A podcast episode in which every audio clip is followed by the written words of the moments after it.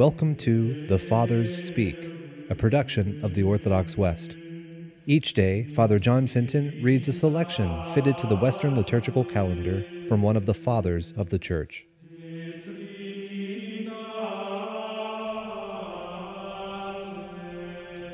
From a ancient Easter homily by an anonymous author. St. Paul rejoices in the knowledge that spiritual health has been restored to the human race. Death entered the world through Adam, he explains, but life has been given back to the world through Christ. Again, he says, The first man, being from the earth, is earthy by nature. The second man is from heaven and is heavenly.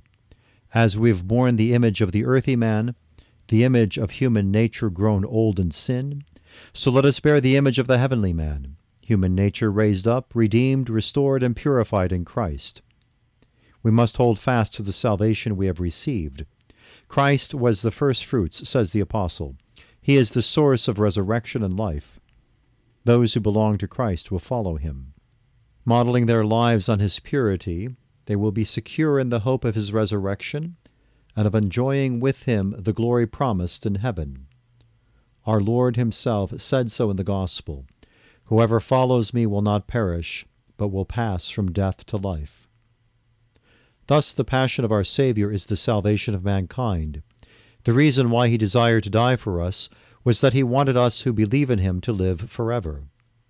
In the fullness of time, it was his will to become what we are, so that we might inherit the eternal glory he promised and live with him forever.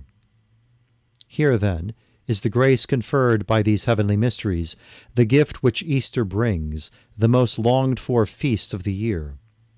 Here are the beginnings of creatures newly formed, children born from the life giving font of the Holy Church, born anew with the simplicity of little ones, and crying out with the evidence of a clean conscience. Chaste fathers and inviolate mothers accompany this new family, countless in number, born to new life through faith. As they emerge from the grace giving womb of the font, a blaze of candles burns brightly beneath the tree of faith. The Easter festival brings the grace of holiness from heaven to men. Through the repeated celebration of the sacred mysteries, they receive the spiritual nourishment of the sacraments. Fostered at the very heart of Holy Church, the fellowship of one community worships the one God, adoring the triple name of his essential holiness, and together with the prophet sings the psalm which belongs to this year's festival This is the day which the Lord has made. Let us rejoice and be glad in it. And what is this day? It is the Lord Jesus Christ Himself, the author of light, who brings the sunrise and the beginning of life, saying of Himself, I am the light of day. Whoever walks in daylight shall not stumble.